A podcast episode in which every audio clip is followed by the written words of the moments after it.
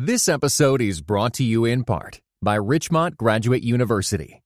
The field of mental health counseling is growing rapidly.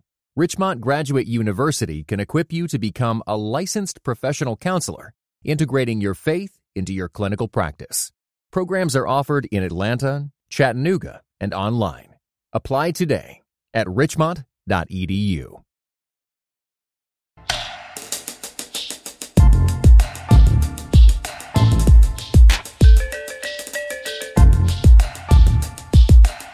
Pulpit AI could save your church hours of social media work every week. Could it also kill the sermon in the process? This is Device and Virtue.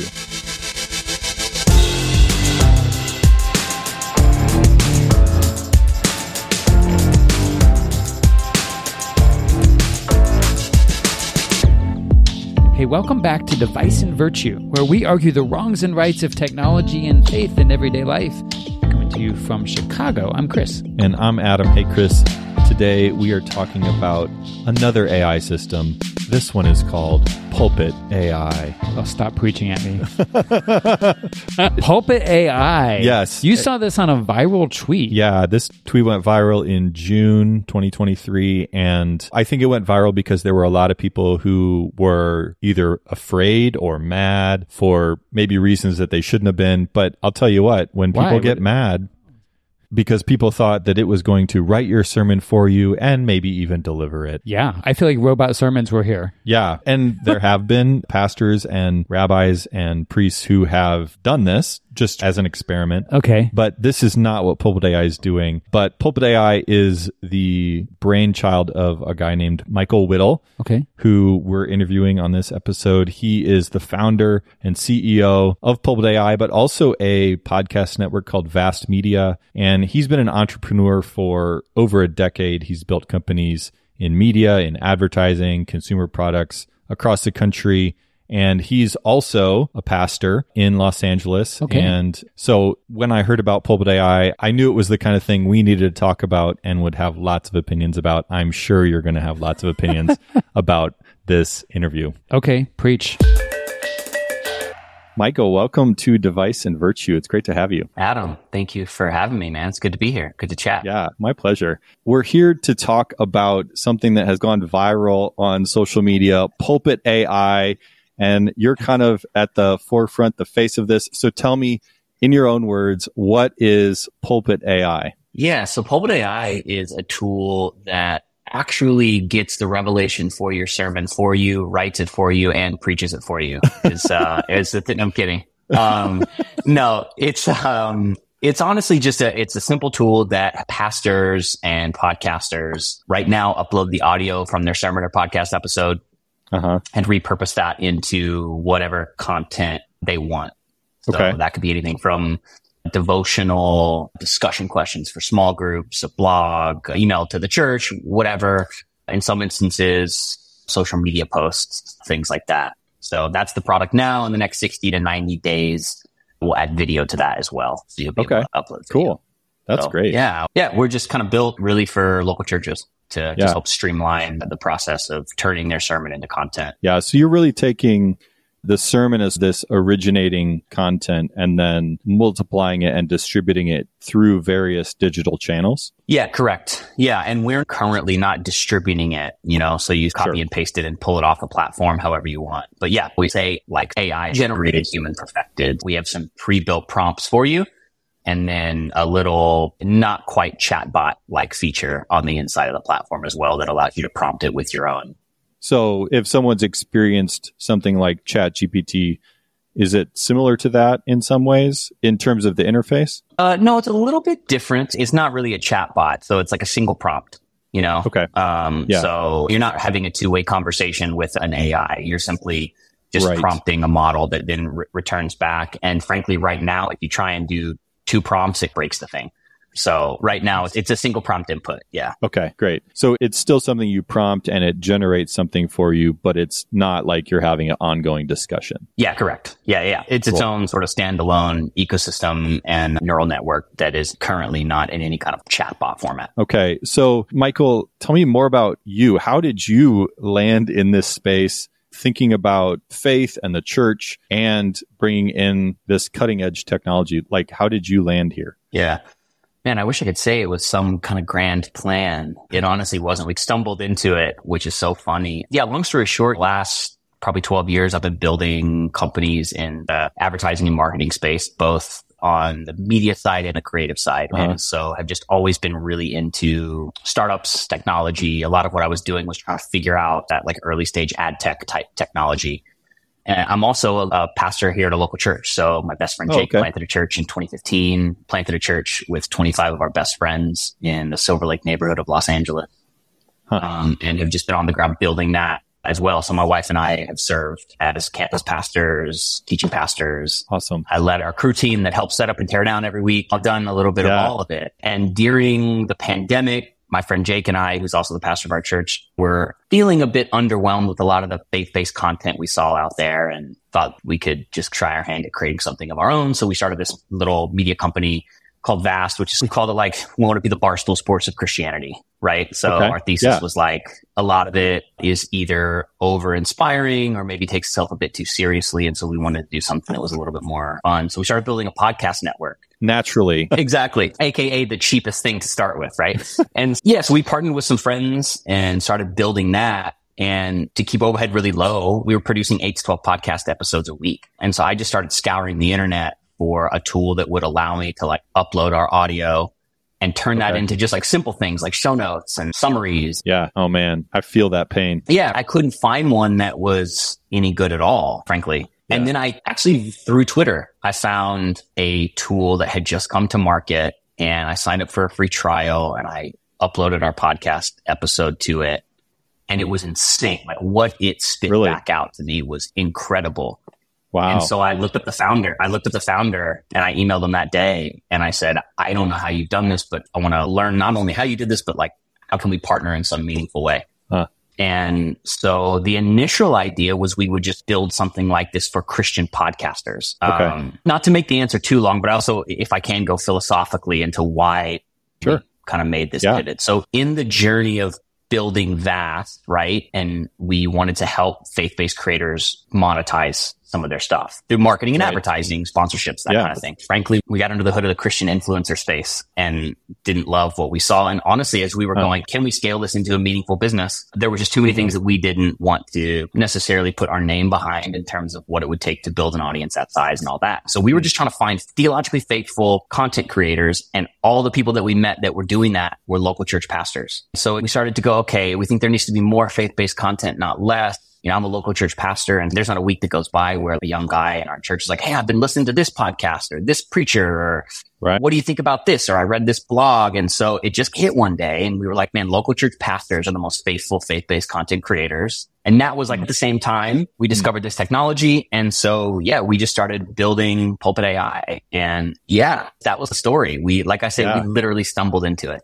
So you announced Pulpit AI in June 2023 and your post went viral. I think something like 160,000 people have seen it by now. And a lot of people thought, oh, you're writing sermons and you maybe got a lot of blowback for that. That's not what you're doing. Right. But why aren't you doing that? Is that something that's on the product roadmap or why have you drawn the line and said, we're going to manufacture content, create content based on the sermon, but we're not going to help pastors write their sermon. Mm-hmm.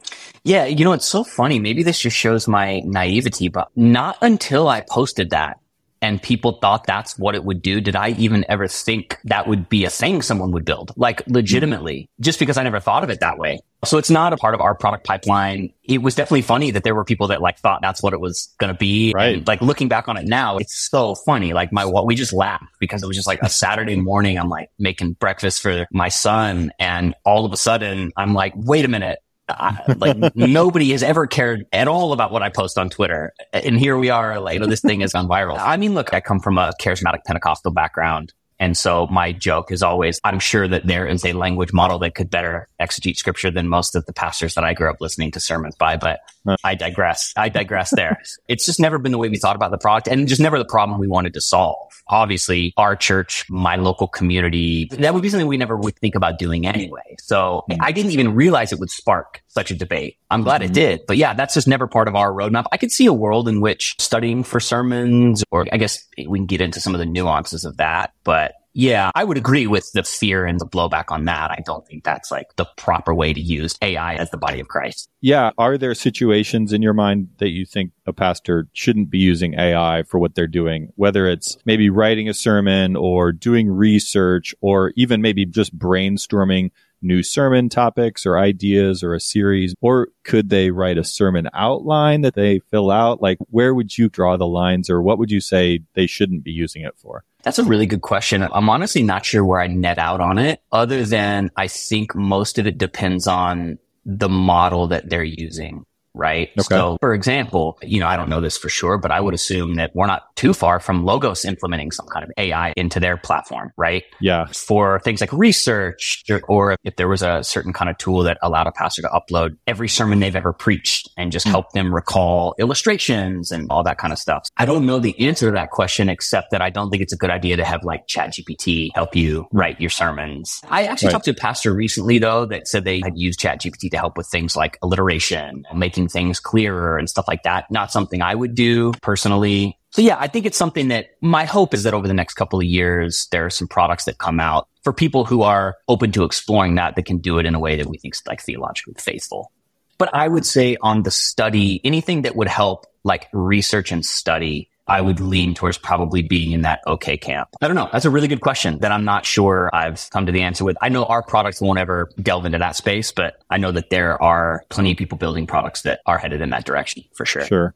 Yeah. I mean, your product won't necessarily, but I could see rationale where the engine itself, say Logos is behind the curve and they're saying we need an engine. We have all the data and the content, but we need an engine that would help us could Pulpit AI be that engine? Mm-hmm. I could see that being an option. And you guys will have to decide what you want to do there. Yeah, totally. And I think there needs to be what happens is a lot of like private experimentation first, right? So, for example, I'm talking with some friends right now who have a repository of about 90 theological courses that they've taught, right? right. So they've got right. the audio, the video, the resources, the outlines, and all the resources they've used. So we're like in the early stages of going, hey, what would some kind of like closed source model yeah. with this? What would that look like? But I think sure. all of it needs to be like experiment type stuff before yeah. anything is taken to market. And I don't know. I don't know the answer. How much experimentation did you guys do as Pulpit AI prior to where you're at now? Yeah, that's a good question. So we've been doing a lot of experimentation over the last couple of months.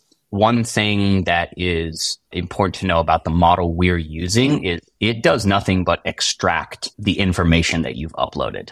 Okay. And so the way that we talk about it is if what you upload is theologically faithful and it's taking that information and repurposing it, it can maybe add some color here or there, but predominantly it's just word choices. And so I think because of that, we feel safe in the fact that it's not going to take you down a road that you wouldn't necessarily want to go down. But for example, someone uploaded a sermon recently about the incarnation, right? And some of the outputs had Christmas themes to it right? Because it's still trying to wrap its head around some of these thematic elements of scriptural words and stuff like that. Yeah. And honestly, that's part of why we're releasing it the way that we are in stages. So we have about 25 mm-hmm. people using it right now. And the main thing we're having them test for us is what is it giving you back after you upload your sermon? Right? So we're not necessarily testing UX and UI. We're testing some bugs, but for the most part, it is what are the outputs that this is giving you based upon what you mm-hmm. uploaded. So we're kind of in that experimentation phase with other people outside of our team. So you go viral in June and you had lots of people reacting to it. What were some of the common reactions that you were having? Maybe that you expected or that surprised you. What was the general reception like? So there was two general receptions. Okay. There was bloggers, journalists, publishers, and academics who snarkily ducked on it. Yeah. Or had some kind of like super doomer response, right? Okay. And then there was local church people and local church pastors and local church staff members who are like losing their minds over the possibilities of what this could do for them and their small staff.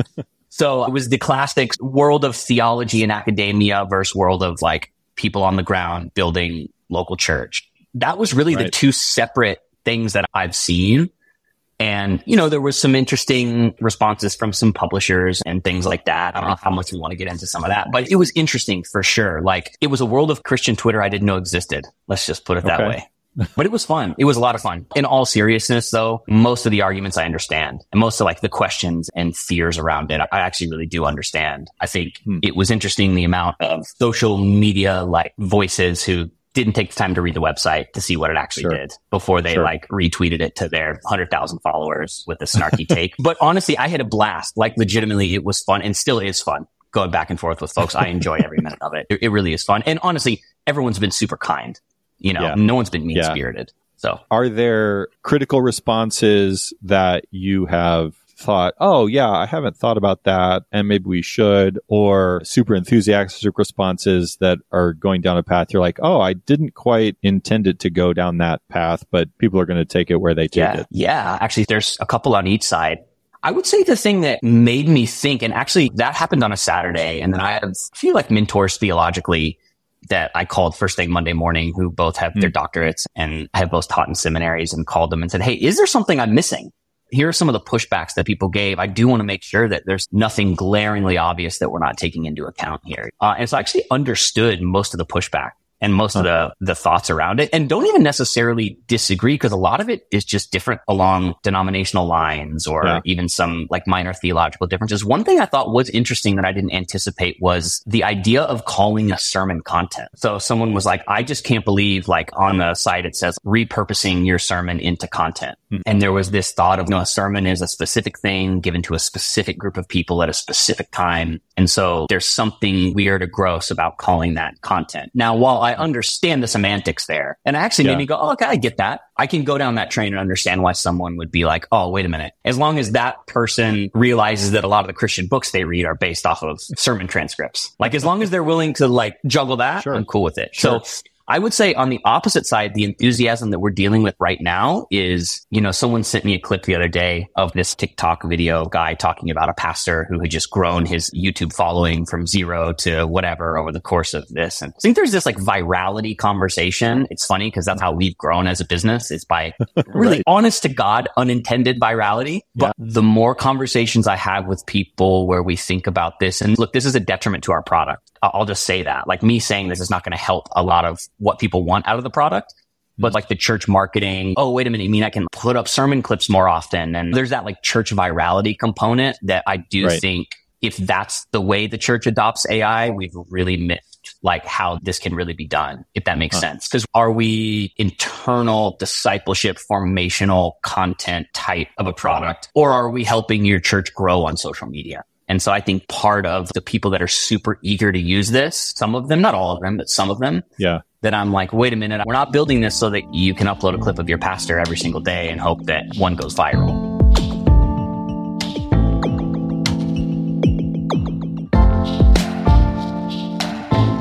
Yeah. So, what is your hope if it's not virality? You know, that is a huge advantage of social media. What is the feature of social media that you're trying to leverage here for the local church? Yeah, I think I legitimately care less about social media and more churches being able to get homegrown formational content to their people that wouldn't normally be able to. Like, I'm all about churches having social media, and I get that in many instances, it's like the front door to your church. And of course, they're going to check out your Instagram before they come see you in person. I don't have a problem with any of that.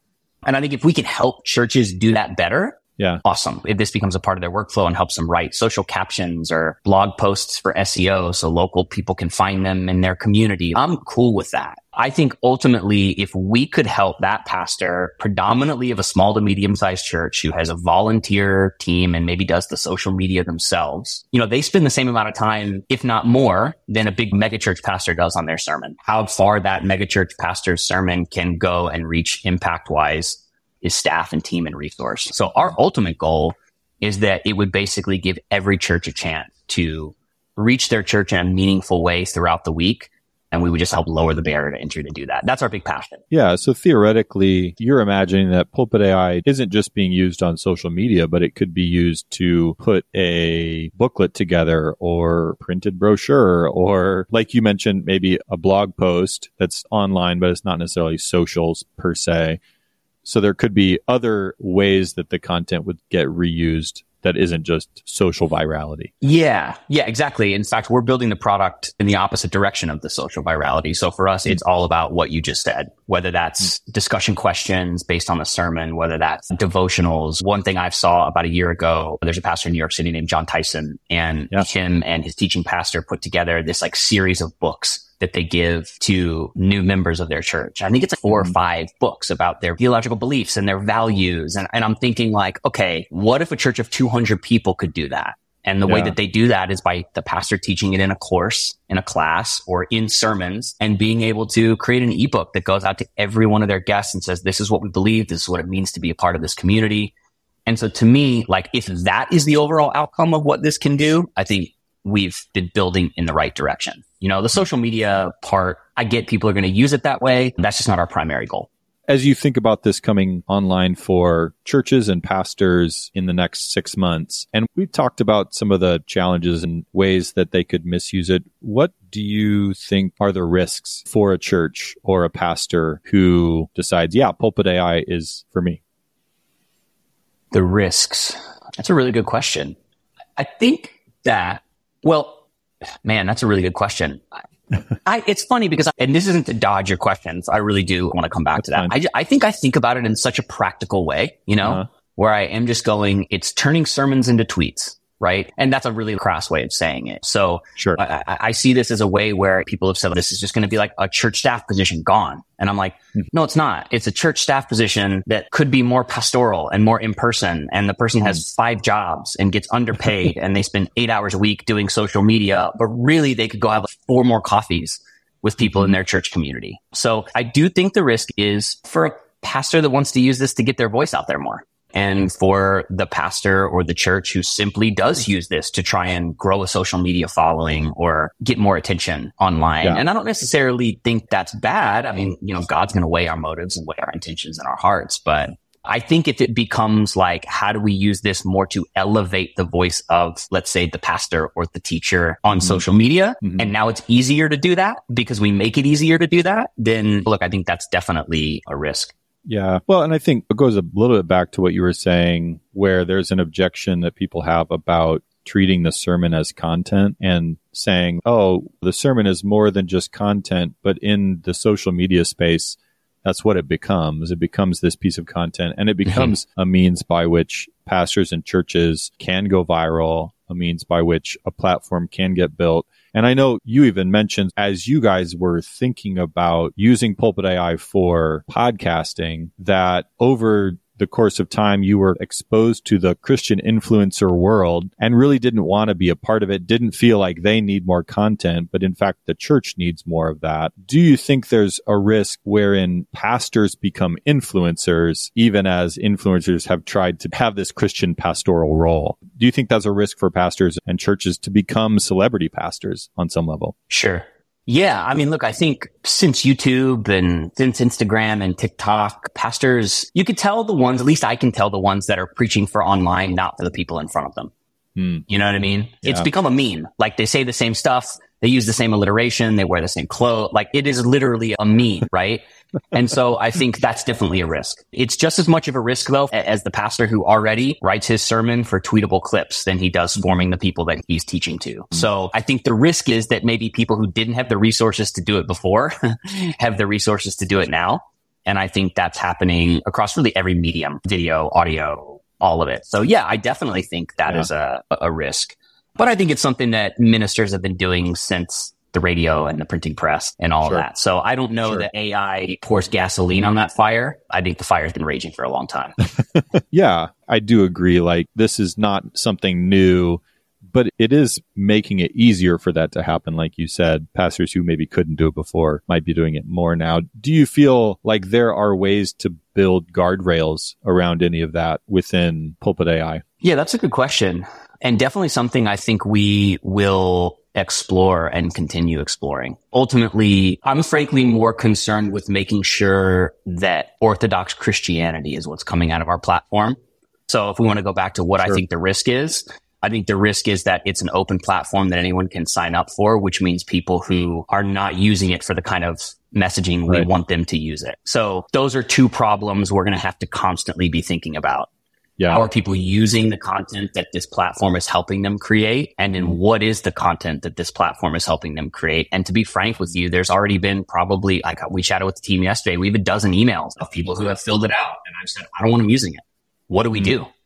Yeah. What, like, what do we do? So those are some Yeah. of the problems that we're going to have to figure out as well, which is why I think it's important that Christians do build in this space.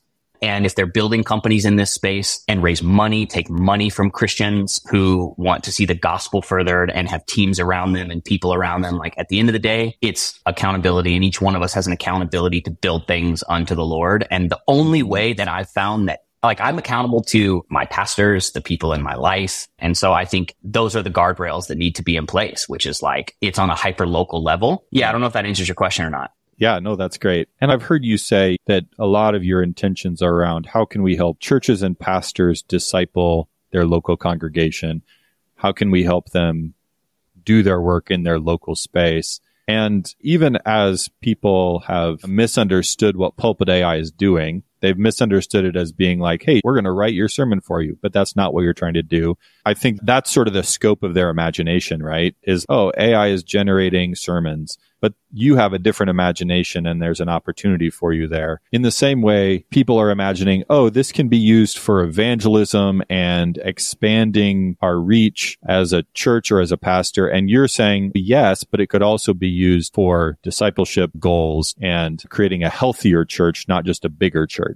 And so I really appreciate that you're imagining, hey, this isn't just about generating sermons. This isn't just about going viral. It's actually about helping churches to disciple their people. And that sort of imagination, I think, is something that the church needs in a big way.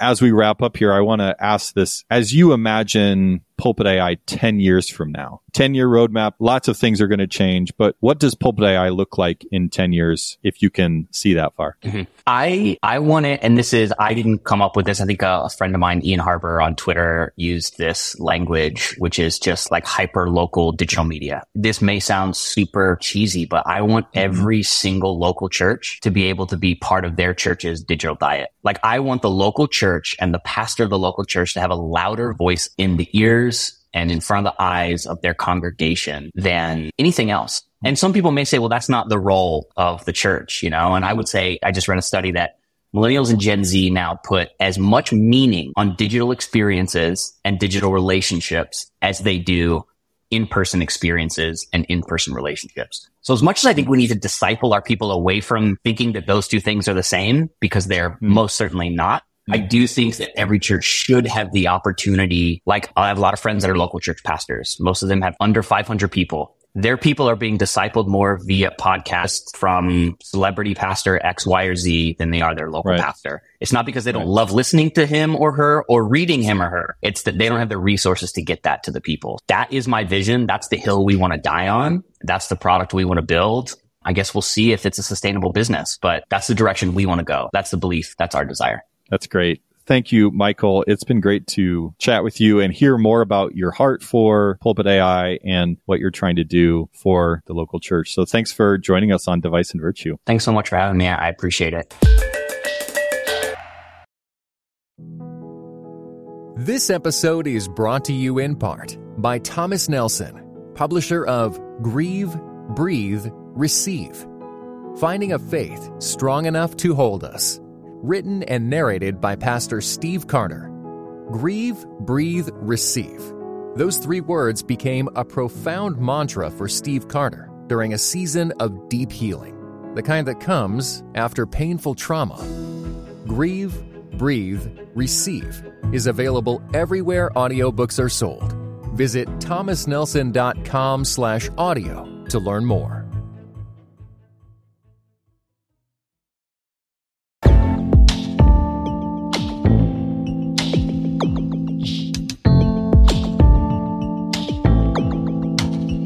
So that was Michael Whittle. Chris, what did you think?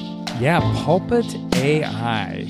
Fascinating conversation. Yeah. I can see immediately, based on the brand, why anyone thought that this was going to write sermons. It's called Pulpit AI. there, AI's in the pulpit.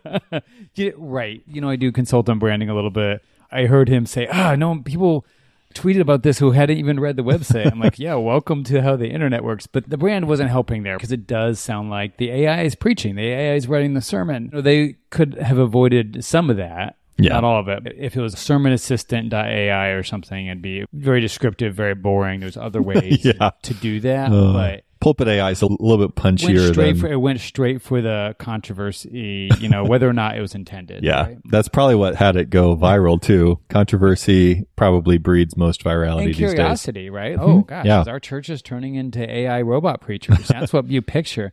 So I do have thoughts about this. I think you have probably more thoughts. you ask great questions, but first I just tried it. So Oh, yeah? um, Great. So thank you to the Pulpit AI team for sending us Yeah. access to the beta. I think they're not even calling it a full beta, right? It's like a test. Yeah, it's not out in beta yet. He has been working with maybe 30 churches at this point, but it's Yeah, been okay. hands on. They're not direct access, I don't think. So I grabbed an old sermon that I just preached last year on Jesus at the woman in the well. Okay. And actually, I had to do some work on it because I had it in video format and it doesn't take video yet. So he Right. said video is coming, but I had to go grab the video and strip out the audio and stuff. And Got it. So very much they're in testing phase. So then they didn't accept the M4A. They had to do an MP3. I had to change it, whatever. We got it in there. So I uploaded it. It said like processing, right? So it gave me about 10 minutes. Yeah. I sort of walked away and came back. It didn't do it instantly and then said ready. And so I could click into the panel. And it, the panel across the top gave me a bunch of options. And so the very first thing I saw was like it said overview and there were summaries and it had written three paragraphs summary. My sermon was, I don't know, 25 pages or something. Oh, wow. text. Yeah. I write out my, I write out my sermons and that's how it is this had a summary option that was just like one page, less than one page, and it gave me option one and option two. So like the first one said, "Remember the time you were a new kid in school?" And I'm like, "What?" But I, I told a story about me Huh. in junior high going to school or something. the struggle to fit in, the shame of being different. These are experiences we've all faced. Building on this shared connection, we venture into an exploration of the Gospel of John, chapter 4, where we meet the Samaritan woman of the well. I'm like, "Eh, that's pretty good. Like, our guest for this episode, Chris Ridgway, a seasoned leader. I'm like, oh no, it says a seasoned leader in the kingdom of God, comma, joins us to further deepen our conversation. Are you mad because it called you seasoned? Are you feeling like that's a little ageist? Yo, yeah, yeah. I'm like, you can't see my white hair. So it gave me these nice summaries. It actually gave me little chapter breakdowns. Minute four through minute six, it said it's Jesus and the Samaritan woman introduction. Yeah. Chapter three, the intimacy curse and belonging from minute 24 to minute 42. And then it gave me all these other options. So I could click over and click discussion questions. And I click it and it, it says generating. So it spins for a little while. So Okay. I think each time this is going out and like talking to GPT-4 and getting that data back from Mm-hmm. OpenAI because he said I think it is using GPT-4. What I've heard is maybe about 5% of what they're using is from OpenAI. Oh, okay. So on their website they do mention GPT-4. Okay. But it also said some Yeah, other they said they have a proprietary neural network as well. Got it. So it's generating, and then it winds up generating like 10 questions. Like, they're sort of Sunday schoolish, pretty basic. How do you feel like the woman at the well shapes your life and teaches you about acceptance? Kind of an application question here and there. Yeah. Although Three of the answers were Jesus. one of those, like Chris Ridgway shares about the concept of being the new kid. What are some of the insights that resonated with you and why? That's a decent question. Yeah, so it's asking this kind of stuff. And then uh, there's other options here. There's a social post. Okay. So it looks like a, when I click that, it's almost like a Facebook post. It includes hashtags, like a bunch of hashtags actually. There's a blog post feature where it's say that mostly the same as that summary. An email recap, which was like the blog post, but it said "Dear Church Family," Okay. and then and then Clearly an email like, recap. Today we learned this week we learned about this and this. Funny. And then at the end, it gave highlights and quotes section, so I could give for highlights and quotes. so I could imagine the overview being something you might use if you're posting the video on your website and you need a little blurb to introduce the video and tell people about what they're going to see when they watch it, as well as a social post leading to your church's website where people can pick up the sermon if they missed it. Yeah, definitely. Like as you guys said, this is not writing a sermon. This is providing these little sort of copy and pastable things that you would take to Mailchimp or take Yeah. to social media.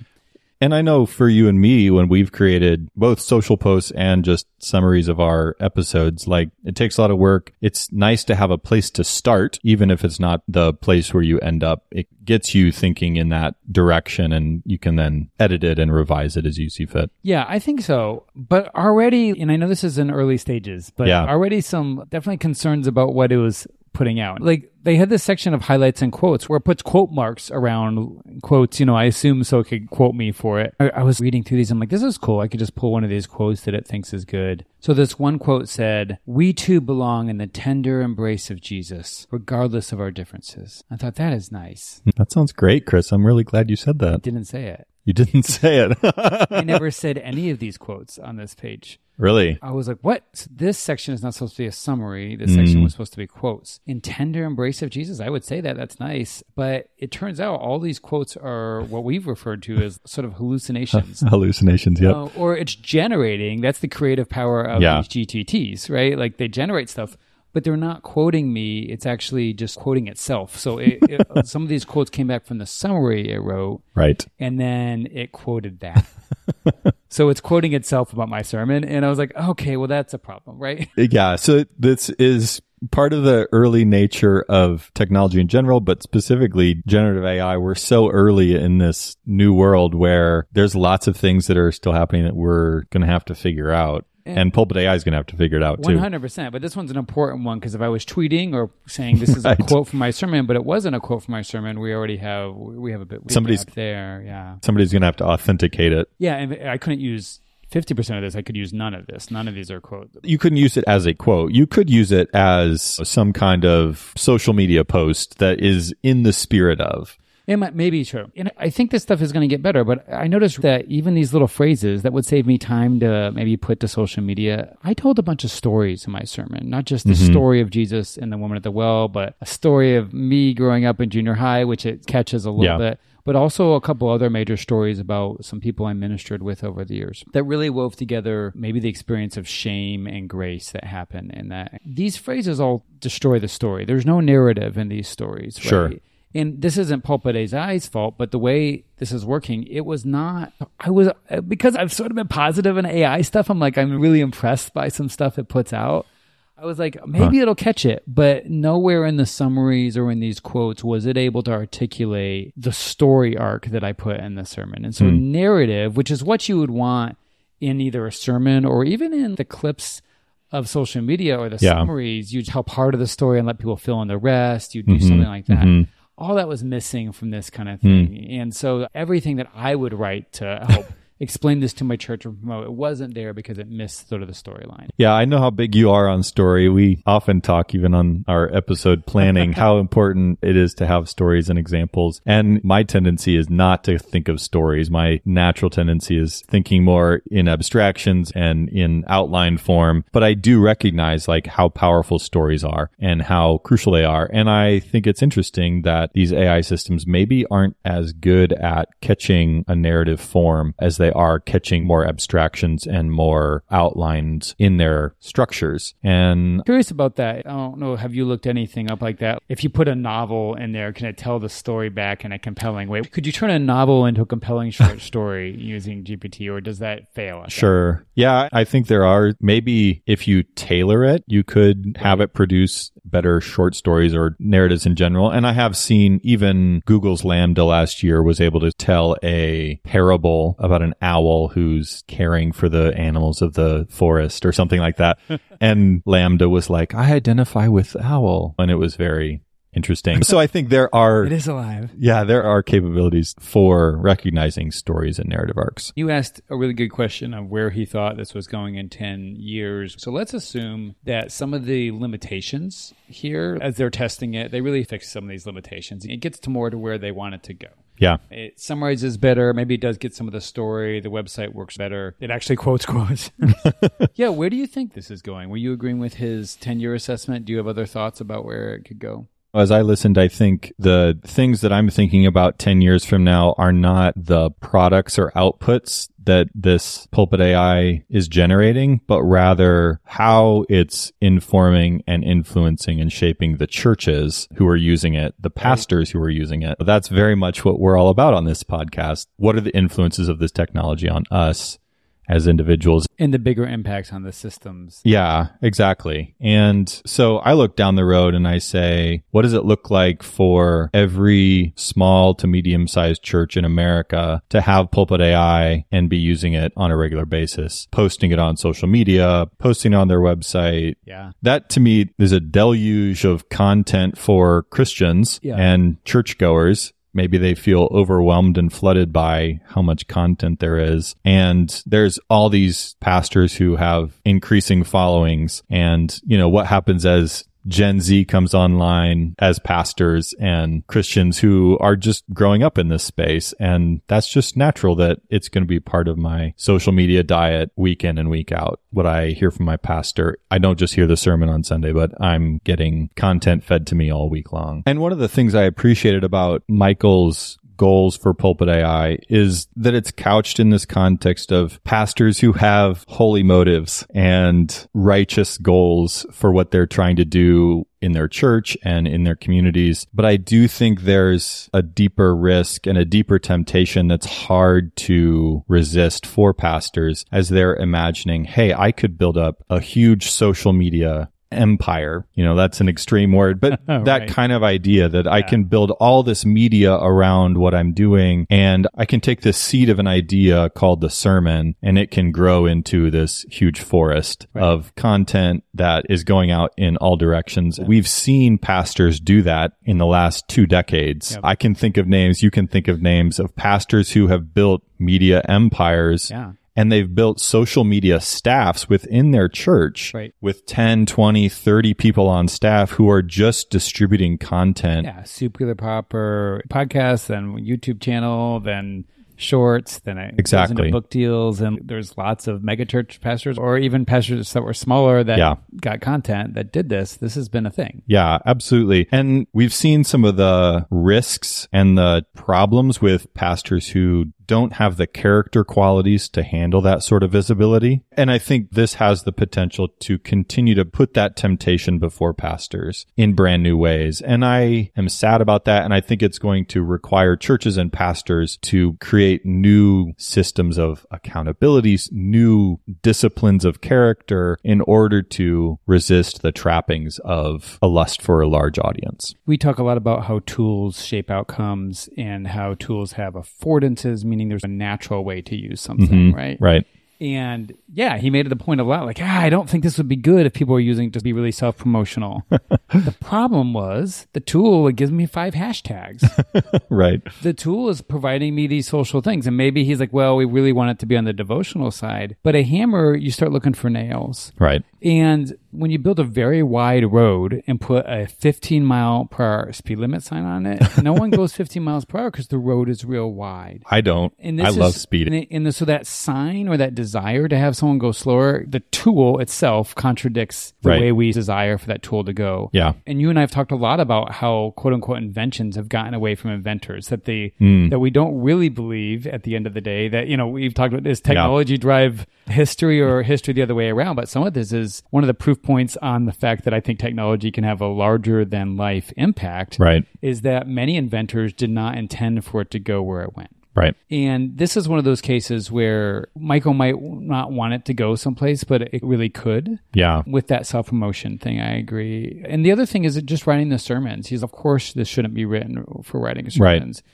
But I- think there's just no way this isn't used to write sermons. Yeah. Oh, it already has been. There, there, yeah. This- there have been this stories technology, out. Like he says, oh, we'll use clips and summarize the sermons. Is the same technology that would be used to write the sermons, mm-hmm. and it's too close to it. It's. And- too too unlikely. Yeah. And granted, that's not Pulpit AI's fault. That's OpenAI's fault in some regard. They've created a generative AI system that can do both things. Right. And so they're going to be used in both ways. There aren't necessarily not just speed limit signs, but narrow roads that slow people down or speed bumps. here's where I think this is going to go in 10 years. I think that's part of it. Maybe floods of content like Yeah. that. I think there's going to be a hyper theological fragmentation. I noticed Michael mentioning concerns about maybe who would use it and Yeah. of theology concerns. And I get that. There'll be different camps on how people think is appropriate to show Yeah. up. And. Yeah. there's lots of controversial ones, but I'll just say charismatic versus non charismatic because it's summarizing and saying the Holy Spirit's doing this and Right. The Baptist is going, I don't know about that. I think it's more likely if people are very concerned about that, like I heard from him, that it actually fragments down to small versions of this. So a mm-hmm. Lutheran version of this and a Reformed evangelical version of this. Yeah. Like Logos Bible Software had this in the past where they had packaged the Catholic package of commentaries and the Lutheran package of commentaries and the J.I. Packer collection of commentaries. Yes. And so they start tribalizing. Yeah. And I think these are going to has potential to really tribalize and actually make things worse. For a while when I was young, I was involved in a group that wrote all its own materials. So Michael sort of mentioned this. Oh, it would be cool. This is really for a smaller group, like you're writing for your community, mm-hmm. which I think is a noble goal. Yeah. But I was in a group that did all its own Bible study books, all its own discussion questions, and we didn't use any outside resources. It was Sure. a little bit suspect to go to a Christian bookstore and get anything like that. Oh, interesting. And there was some upside. The stuff was really well tuned for us. Uh-huh. The real downside was is when I went to seminary, I was starting to read outside this, going, yeah. "Oh, I don't know, We've got some big holes maybe. Yeah. We don't ever deal with this part of the Bible or we don't deal with these other questions. And when I went to seminary, I realized that we had skipped to really big things that Mm-hmm. if we had read more widely, we could have got. Mm-hmm. If this puts us into that bubble that you and I have talked about, Yeah. that's concerning. And it has real potential to do that. Yeah, and if you're exposed to too much too fast, I think it can lead to lots of doubts, if not feeling like your faith is threatened as a whole. And you're like, I don't have the tools or resources to even understand what's going on. And so if I've been in this And go, narrow- oh, this is the AI's fault, and, and, and Yeah. go, this technology is ruining something. I don't know if that's what you were going to say. But Well, I think people experience it, but they don't realize that it's AI that has maybe pigeonholed them into these narrow Christian traditions. yeah, that makes sense. But the real impact, I think, in 10 years is actually that this Tell me, Chris. Is that I think this actually kills the sermon. Oh, really?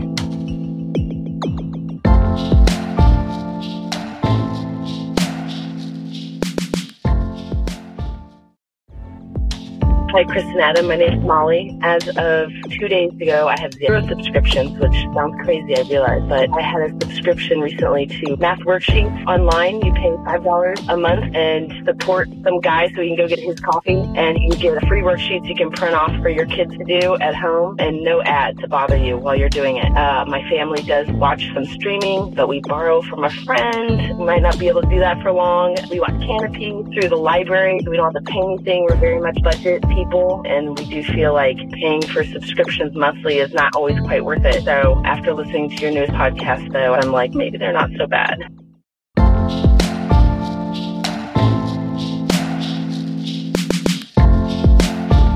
The real impact, I think, in 10 years is actually that this Tell me, Chris. is that I think this actually kills the sermon. Oh, really? This is supposed to be a, a tool that helps summarize and bring out the sermon, but I think this is yet another step in the sermon as in a lot of evangelical contexts, a 45 minute lecture from the front hmm. going through maybe the text. I think has increasingly over time become a really rough format in the world of YouTube shorts and TikTok. Hmm. And there's a lot of lament about that. Oh, no attention span or that. but actually there's a lot of really amazing narrative and educational devices in this world that's not just entertaining, but everything from Khan Academy to TED Talks to excellent storytelling mm-hmm. that has increased with the advent of all these tools, all these audio, visual, and storytelling tools that Okay. exist in the plethora of media technology and Sure. digital media. I've lived through it. I started to learn to edit video and created my own video editing team at my church in 2004 and we had to buy a $6,000 computer to do rudimentary stuff and now you can do it on your iPhone. So this has changed. The sermon from up front has really struggled. Some churches really do a lot of storytelling on that, but some of them hmm. really haven't. And I think creating these like short versions of this, and especially if you go to video where it can take video and do little clips, I think we start seeing that the format, these shorter narrative video formats are actually Yeah. where the teaching of the church goes. And I want to ask for everyone that's resisting that, I want to go, well, why is that wrong? And like, find me the place where Jesus teaches a 45 minute expository sermon and we'll talk again. But he doesn't, not the way we have that recorded. And hmm. so Jesus tells a lot of parables. And so there's some real critique here about the format theologically, I would have, or ecclesiologically, about how it fits into the church. And I sort of go, this helps kill off the sermon. It's like trying to save the sermon by putting it into these other formats. I think it winds up killing its source. And I'm not sure that's the worst thing. Yeah. Snap. Yeah, that's really interesting. So not only does it create a temptation for pastors, but it also reformats how they think about what the sermon is and what they're trying to do with the sermon. Yeah, how you teach Or not do. and encourage and exhort your community. Mm. So you're saying teaching, educating, those are interesting words when it comes to thinking about just even what discipleship means within a church context that to use a technical word, you're catechizing people within the sort of frames and beliefs that your church holds. And we've done that with Sunday school and we've done that with the sermon. But now you're suggesting that maybe we do that more with digital content to teach and admonish the church and that then we go to church on Sunday and maybe we get a homily, a short 10 minute homily and spend the rest of the time with music. Is that kind of what you're imagining? Well, now we're getting into the format of worship and the way teaching works, and this is a debate. I definitely fall on the side that a lot of preaching, as it's done today in certain evangelical churches, has a lot more to do with 19th century Jonathan Edwards than it has to do with a particular quote unquote biblical way that isn't exemplified in the Bible. It's just done, like Mhm. it's taught on the Bible and not out of the Bible. So yeah, I think there's no requirement for the meeting to include like this long sermon from a pastor. That's Mhm. that came later. But yeah, I think there's lots of reimaginings for that. Yeah, Certainly, the yeah. role of the word of Scripture is there. A public reading of Scripture. Paul teaches Timothy and the the pastorals to not neglect the public reading of Scripture. But Yeah, yeah. that's not the 45 minute sermon. So yeah, there's different ways to approach this. Having said that, the sermon I did upload to Pulpit AI was 45 minutes. So. All right. It's the pot calling the yeah, kettle. no, exactly. or something. I was going to ask, do you have a thought about how the global reach of social media will impact the local focus that pastors have in how they are preaching or composing their sermons? Because the idea is that the sermon is this sort of localized, bound by space and time event, not just content, but it's an event of preaching and calling people together, exhorting them in various Yeah. ways Yeah. But it's a very specific to that church. And online, that's a very different audience with a very different reach, with a very different context. How do you see that affecting the localized nature of a sermon? I'm really glad you said that because that's the last thing I wanted to think about, which is the audience of the sermon. Mm-hmm. A good sermon speaks to the people, quote unquote, in the room. And I think that point, you guys made that point in the interview. Yeah. But so one, the summaries and stuff that I was getting so far in the early version of Pulpit AI were very audience agnostic. Did not mm-hmm. understand the audience. But all I understood was the one sermon I uploaded. I would love to see a tool that actually can look at the last 50 sermons that we've uploaded, take those into context, and Sure. have information about the demographics and the people and the issues in my church, and then filter it through that. Yeah. That's what you would need. If you're trying to reproduce the pastor's mind, the individual sermon on its own isn't going to cut it. But you're asking about the global environment, and this is really critical and important because there is no such thing as the little church that's isolated in its local Sure. am- amnesic Amish. Can I use other A words? State that's isolated and like, well, these people with their really unique and specific needs. No, actually, they also go home and watch like the same TV that a lot of other people watch, mm-hmm. and they're reading a lot of the same social media. And we have some bubbles, and then we have some mass culture, and all that comes into the room. Right. And so I think the effect is that the term from the mid 2000s, glocal, that was a terrible term. it wasn't it, and I'm just bringing it up. It's still like a really important pastoral skill of like I know I know that Tim and Allison are sitting right there, and I know what they've gone through Right. recently, and I know that they're trying to have kids, and that the job situation is hard, and faith is a little rough, and I can preach to that, and at the mm-hmm. same time, I know that Barbenheimer just happened. is that how you say it? Yeah, yeah, I think so.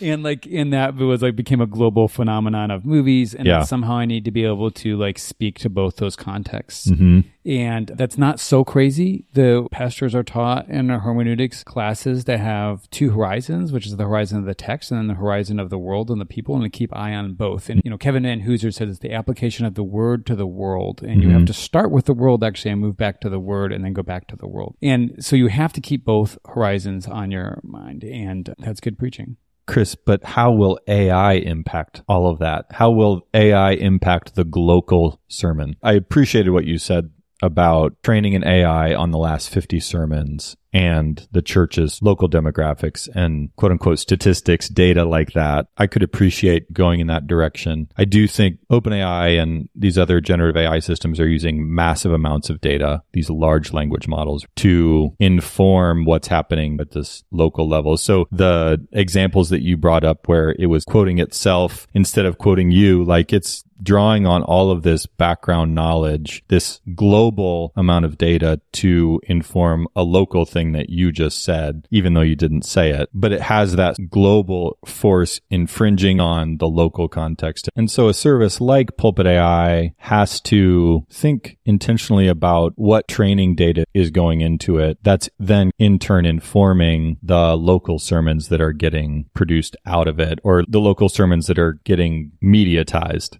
I guess is the best way to put it. Okay, yeah. And and I think even for users as pastors and social media strategists in churches will need to be aware of what training data is going into the service that they're using. Absolutely. And I think these smaller models, which are now becoming the hot talk, right? Like we have these large models like ChatGPT, Mm-hmm. and then like these ones that are focused on these small use cases. Companies are talking about this now, and then so churches too. That's where the next action is going to be. How do we make this really focused and useful for this smaller use Right. case? The question for me for things like Pulpit AI is going to be that's how it's going to survive. Otherwise, it's not going to because there'll be bigger companies that do a better job of doing the same thing. Mm-hmm. And if a pastor or a church can use that larger tool, they're going to use that.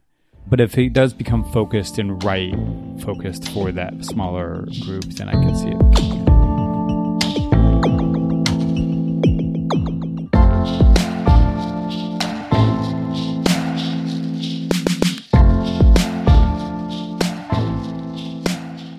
Well, Chris, as always, it's time for vice or virtue.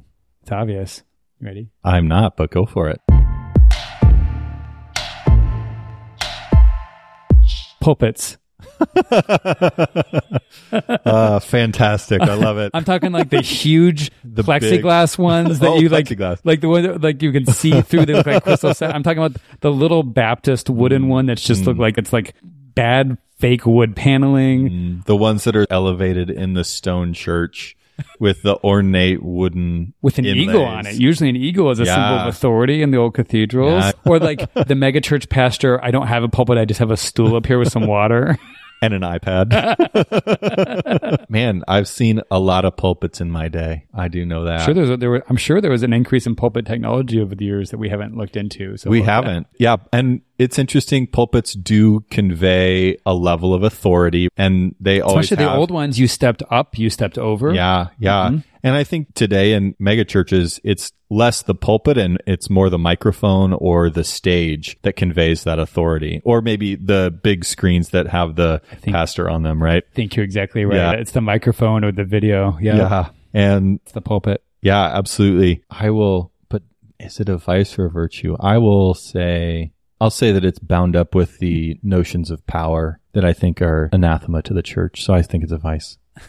Well, you're gonna have some people that agree and disagree with that. So Right, that's good. yeah. When I first learned to preach, I'm talking like 2002 to 2005. That was like my learning years preaching on campus at our campus church. And we weren't rich enough to have a pulpit. So we had a, uh, I just grabbed the music stand from the worship leader and you pick that music stand up and that's what you stand in front of, Yes. right? And for a while, I had this idea that I didn't want to stand. I wanted to be different. And this was cool at the time. So I said I would like a stool. Mm, And I sat on the stool every time. you were so accessible. and Chris. so accessible. And I even had this thing for a while. I'm like, I don't know what I am, 25. And I'm like, I want these to be not a sermon, but a dialogue. of course, I'm the only one talking, right? You know? yeah, yeah, yeah. I know how that feels. But trying to create this experience. And for a while in that format, that did work. The music stand kept on falling down because that little Yeah. nut ratchet didn't tighten well enough. So that was a problematic. However, of course, in Jesus' time, you didn't stand to give a sermon. Mm, You sat. mm. If you go to see You were synagogue, following in his footsteps. well, I didn't know it at the time, but later, you know, you go to Israel, you go look at ancient second century and then first century synagogues. You have the seat of Moses that's at the front of the synagogue. Yeah. And when you go teach, when the Yeah. leader goes and teaches, they go and then sit down almost like a little throne. Yeah. And then you listen. That's Yeah. the time where the authoritation happens when they're seated. Hmm. And Jesus even references this when he's talking to the Pharisees in Matthew 24 when he says they sit down and lay burdens on people but don't lift a finger to help them. Mm. So obviously I think we should go back to thrones. So I'm going to say pulpits are a vice. I think we actually agreed on this one. but you said let's throw out one sign of power for another, but that's fair. I do appreciate a good throne. I don't think I've ever sat on one. I think I could get used to it though, for sure. We'll look forward to seeing what happens with Pulpit AI, and we'll continue talking about the way AI is affecting pastors in the church and how that affects everyone in the church as they get impacted by those things. Love to hear talk back. We're online. Find us at deviceandvirtue.com where you can leave us a message and it may show up on a future episode. I know you're scared, but you should try it. You really should. Don't be afraid.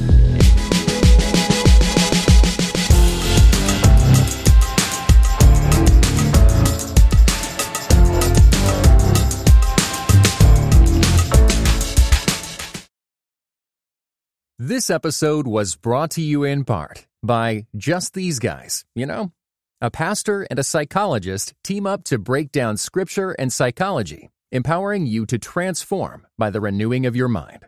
Listen today at justtheseguys.podbean.com or wherever you get your podcasts. Just these guys, you know?